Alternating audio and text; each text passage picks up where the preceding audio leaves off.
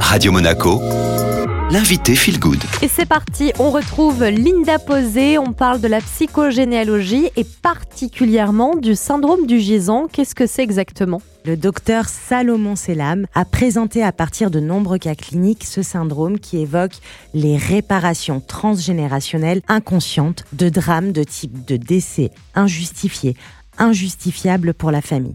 Cela signifie que lorsque la famille vit un drame, le deuil impossible, bloqué, est à l'origine d'une mémoire transgénérationnelle qui naît de la souffrance des personnes concernées lors du drame. La famille, inconsciemment, cherche à réparer ce drame en remplaçant le défunt. Cette mémoire touche certains membres de manière inconsciente. D'après lui, un individu peut réparer la mémoire d'un membre du clan inconsciemment, choisi par sa famille pour gérer cette mémoire. Il n'est donc pas libre de vivre sa vie pleinement, puisqu'il doit également faire revivre le défunt symboliquement, avec des conséquences somatiques, psychologiques, voire psychiatriques. Alors comment on peut savoir si on a ce fameux syndrome du gisant?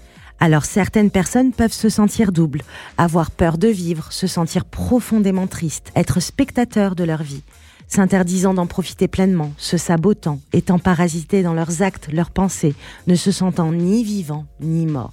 La psychogénéalogie, avec son analyse transgénérationnelle, peut aider en réalisant un travail sur le génosociogramme, ce qu'on appelle plus communément l'arbre généalogique, pour remonter le cours de notre histoire, les dates, rechercher des vécus, des ressentis des membres de notre famille, pour trouver des pistes de compréhension de malaise, de souffrance, qui n'ont aucune raison d'être ici et maintenant les fausses couches, les IVG, les IMG, les morts-nés et deuil intervenant entre les un an avant notre conception jusqu'à nos quatre ans, ça, ça rentre dans le syndrome du gisant. Moi j'avais une question, Linda. Est-ce que si on a un enfant et qu'on lui donne en deuxième prénom le prénom de notre grand-mère, est-ce que quelque part on lui transmet les mémoires de la mamie?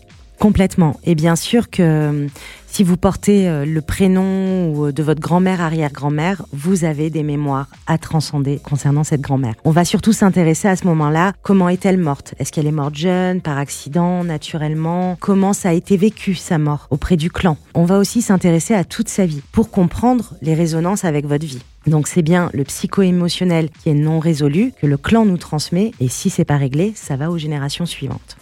Et puis, euh, Linda, est-ce qu'il y a une façon de savoir s'il y a un, gisant dans notre arbre généalogique, un, calcul qu'on peut effectuer?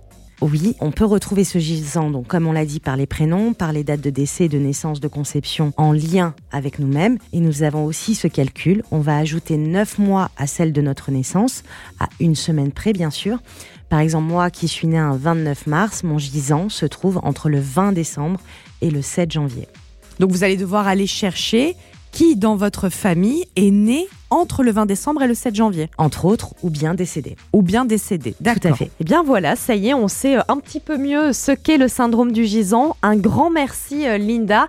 Évidemment, si euh, cette chronique résonne en vous, que vous vous posez des questions, que vous voulez aller creuser, n'hésitez pas à faire appel, bien évidemment, à des professionnels, hein, à vous faire accompagner tout simplement pour cheminer vers le mieux-être. Je vous laisse toute l'interview dans son intégralité sur Ocha, Spotify et Deezer en tapant Radio Monaco Feel Good et place maintenant à la playlist.